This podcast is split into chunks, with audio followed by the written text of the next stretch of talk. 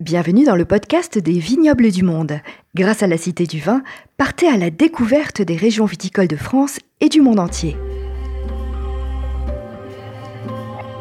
Découvrons les vignobles du Canada et particulièrement de l'ouest du Canada en Colombie-Britannique, entre Vancouver et la frontière américaine.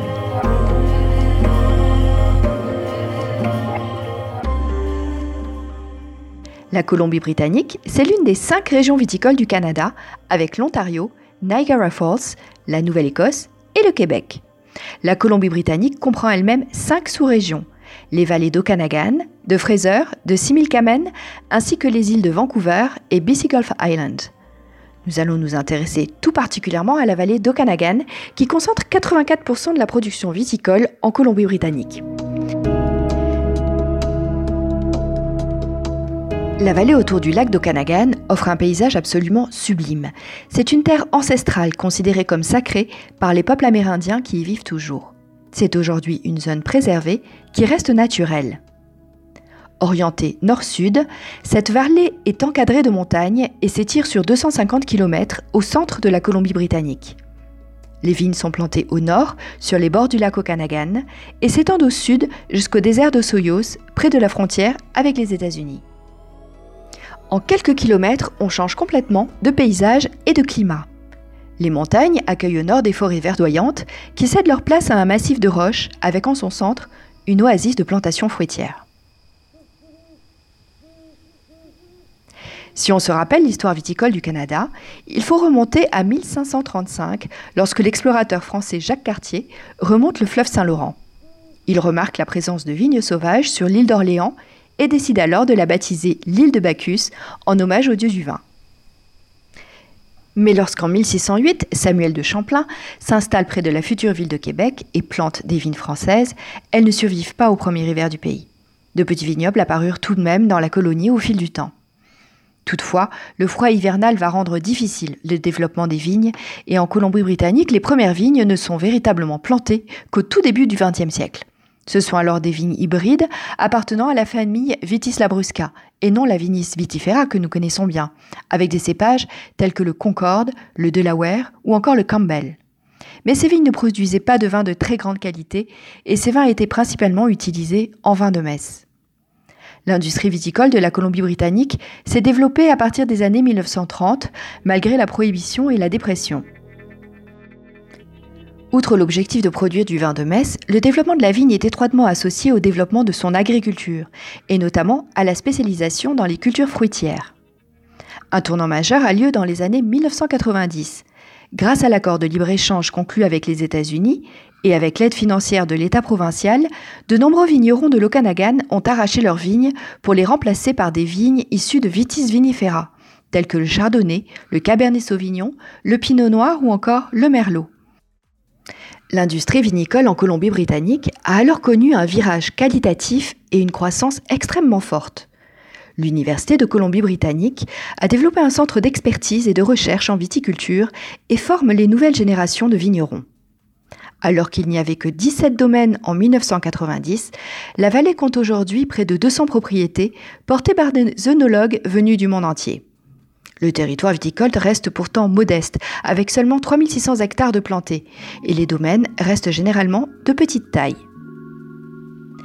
La vallée d'Okanagan se situe à la même latitude que les régions du Rheingau en Allemagne et de la Champagne en France. Pourtant, le climat est complètement différent. C'est une zone où il y a de grandes variations de température à l'année. Au printemps, la période de croissance est plutôt courte et chaude, avec un ensoleillement élevé. Les journées sont longues, avec de faibles précipitations, en raison de la proximité avec les chaînes de montagnes, bloquant les influences océaniques. L'été, on est sur un climat quasi désertique, très chaud, même plus chaud que Napa Valley. On peut atteindre les 45 degrés Celsius. Mais dès le mois d'octobre, les températures s'abaissent considérablement dans l'Okanagan, ce qui a pour effet d'arrêter le mûrissement du raisin. Et l'hiver, bien sûr, la région est sous la neige. Heureusement, l'influence des lacs est bénéfique, permettant de tempérer ce climat extrême et protégeant le vignoble à la fois de la chaleur et du gel. En plus de cette amplitude thermique, le climat est particulièrement sec. Il tombe à peine 300 mm de précipitations par an. Ce climat sec protège donc les vignes des maladies et des parasites, à l'exception de quelques cas de mildiou. Mais cela rend l'irrigation indispensable, mais bien sûr de façon raisonnée pour préserver les ressources. D'origine volcanique, cette région nous offre une variété de sols, schiste, basalte, argile ou encore granit. Et tout au sud, dans la région d'Osoyos, qui occupe, nous l'avons dit, le seul désert canadien, le sol est composé particulièrement de sable qui recouvre une couche de granit en sous-sol, avec à certains endroits un sol de grave qui va garder la chaleur diurne durant toute la nuit. Ainsi, on a une grande diversité dans l'Okanagan Valley. Des lacs et des montagnes, un désert de cailloux, un mix de feux avec des roches volcaniques et des températures élevées, mais également la glace avec les glaciers qui sont si proches. S'ajoute à cela une nature sauvage avec beaucoup de prédateurs auxquels on ne penserait pas. Les ours notamment, qui raffolent des baies de raisin et abîment les vignes. Ils sont même capables de creuser sous un grillage pour se faufiler dans une parcelle. Imaginez les ravages. On l'a compris, les cépages vont être choisis en fonction de la situation du vignoble. Au nord, on peut avoir des blancs secs, vifs, avec une belle acidité, qui peuvent faire penser à des vins allemands, avec des cépages comme le chardonnay, le pinot gris, le riesling ou encore le gewürztraminer. On y trouve aussi des rouges de style bourguignon à partir de pinot noir. Tandis qu'au sud, on va trouver des rouges très chaleureux qui donnent des arômes de fruits bien mûrs et développent des arômes de fruits bien concentrés avec toutefois une belle acidité obtenue grâce à la fraîcheur de la nuit. Les cépages rouges seront principalement le merlot, le cabernet sauvignon, la syrah ou encore le Zinfandel.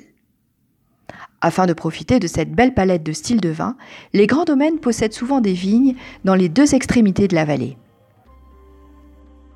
La vallée de l'Okanagan peut également, à l'instar de la péninsule du Niagara, produire du vin de glace, bien que les conditions climatiques ne s'y prêtent pas toujours idéalement. En effet, pour vinifier du vin de glace, que l'on produit généralement à partir des cépages Vidal ou Riesling, les températures doivent chuter à moins 8 degrés Celsius, afin que le raisin soit bien gelé sur la vigne. Le risque est alors grand pour les viticulteurs de perdre la récolte si les températures ne baissent finalement pas suffisamment dans la vallée d'Okanagan à l'approche de l'hiver, ce qui est de plus en plus le cas avec le réchauffement climatique. Je vous invite vraiment à découvrir cette belle diversité de vins et ces paysages absolument incroyables dont on peut voir les images dans le Tour du monde des vignobles à la Cité du Vin.